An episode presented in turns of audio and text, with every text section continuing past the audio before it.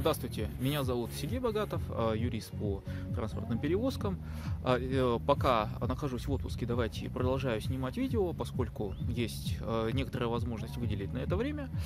И, знаете, сегодня давайте запишу, расскажу вам одну историю, которая у нас пока еще в работе, но, тем не менее, разберем ее на практике. Значит, э, ситуация, которая происходит в перевозках, происходит она относительно нередко, когда грузоотправитель собственно, передает э, груз э, кому-то из диспетчеров, а диспетчер заказывает еще у кого-то, и, собственно, диспетчер пропадает. А, может быть, э, возможно, вы сталкивались с ситуациями, когда, собственно, берется загрузка, а, потом диспетчер какой-то нанимает транспорт, платит, обещает заплатить перевозчику намного больше, чем он изначально взял, и потом исчезает. Классическая мошенническая схема, на самом деле, которую не всегда легко обнаружить, но э, все-таки вам советую, рекомендую проверять э, всех перевозчиков, с кем вы работаете. Э, об этом видео по проверке перевозчиков я уже ранее выкладывал, посмотрите, там 5 видео. Но, тем не менее, произошла такая ситуация, что грузоотправитель отдал диспетчеру заявку, а, это самый диспетчер заказал у перевозчика перевозку, а пообещал ему больше, в итоге получил предоплату и исчез в неизвестном направлении. Но а, груз все-таки был э, отправлен, он начал движение в сторону, э, ну, ну, в сторону места разгрузки, прибыл на место разгрузки, и тут началось, началось что самое неожиданное. А, перевозчик оказался в ситуации, когда, ну вот, Э, когда он начал откровенно шантажировать грузоотправителя и, честно говоря, подписал себе э, большое количество проблем. Что он сделал? Он приехал на загрузку. В загрузке у него четко указано, что будь добр, разгрузись вот, значит, в адрес такого-то предприятия по такому-то адресу. По всему он это дело привез. Ему давай доверенность, э, он ни в какую. И давай вымогать деньги Дальше, когда он понял, что деньги он своих не получит, он э, развернулся и увез груз э, в неизвестном, собственно, направлении. А, на сегодняшний момент этого перевозчика ожидает э, возмещение стоимости груза. А, почему? Потому что прошли 30-дневные сроки, а, уже, и этот груз можно с полным правом считать утраченным. Давайте теперь смотреть, что в этой истории произошло с точки зрения а, нашего права. Значит, э, э, груз прибывает на загрузку, э, на разгрузку. А, что должно происходить?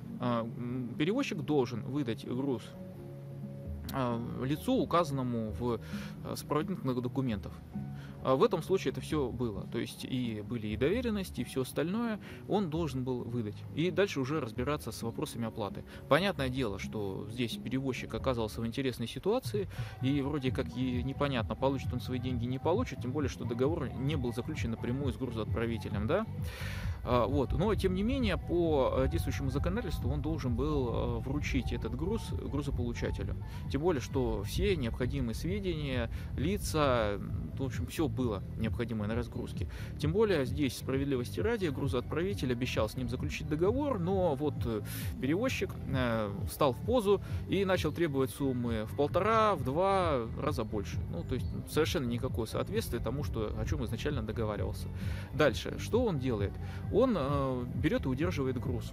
И вот здесь вот он совершает тоже вторую страшную ошибку, потому что груз можно удерживать только если был прямой договор. То есть, например, договор между грузоотправителем и перевозчиком. В таком случае удержание груза возможно. Если здесь есть хотя бы какое-то звено, например, какой-то диспетчер, то вся эта схема перестает работать. Об этом есть многочисленная судебная практика, и это уже так не работает. А, то есть это было второе нарушение. Третье нарушение. Он не сообщает, где груз. А, выходит ситуация какая? Выходит ситуация, что на сегодняшний момент, если э, в течение 30 дней непонятно, где груз, его можно на полном праве считать утраченным. И э, это значит для перевозчика сейчас ровно одно, то что сейчас он возместит стоимость груза, а также все остальные убытки. Это выглядит вот именно так. Хотя со своей стороны он мог договориться. Теперь э, давайте все-таки разберем ситуацию со стороны э, этого, э, со стороны грузоотправителя.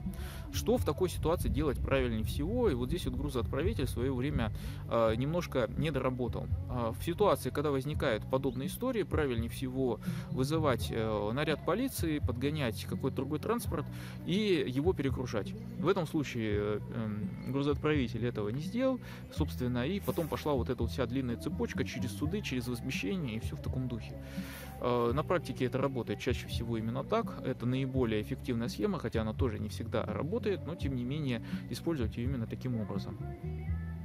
Э, на этом э, наше видео это завершено. Подписывайтесь на наш канал, задавайте вопросы. Если опять-таки будут какие-то пожелания, предложения, ждем и до следующих видео.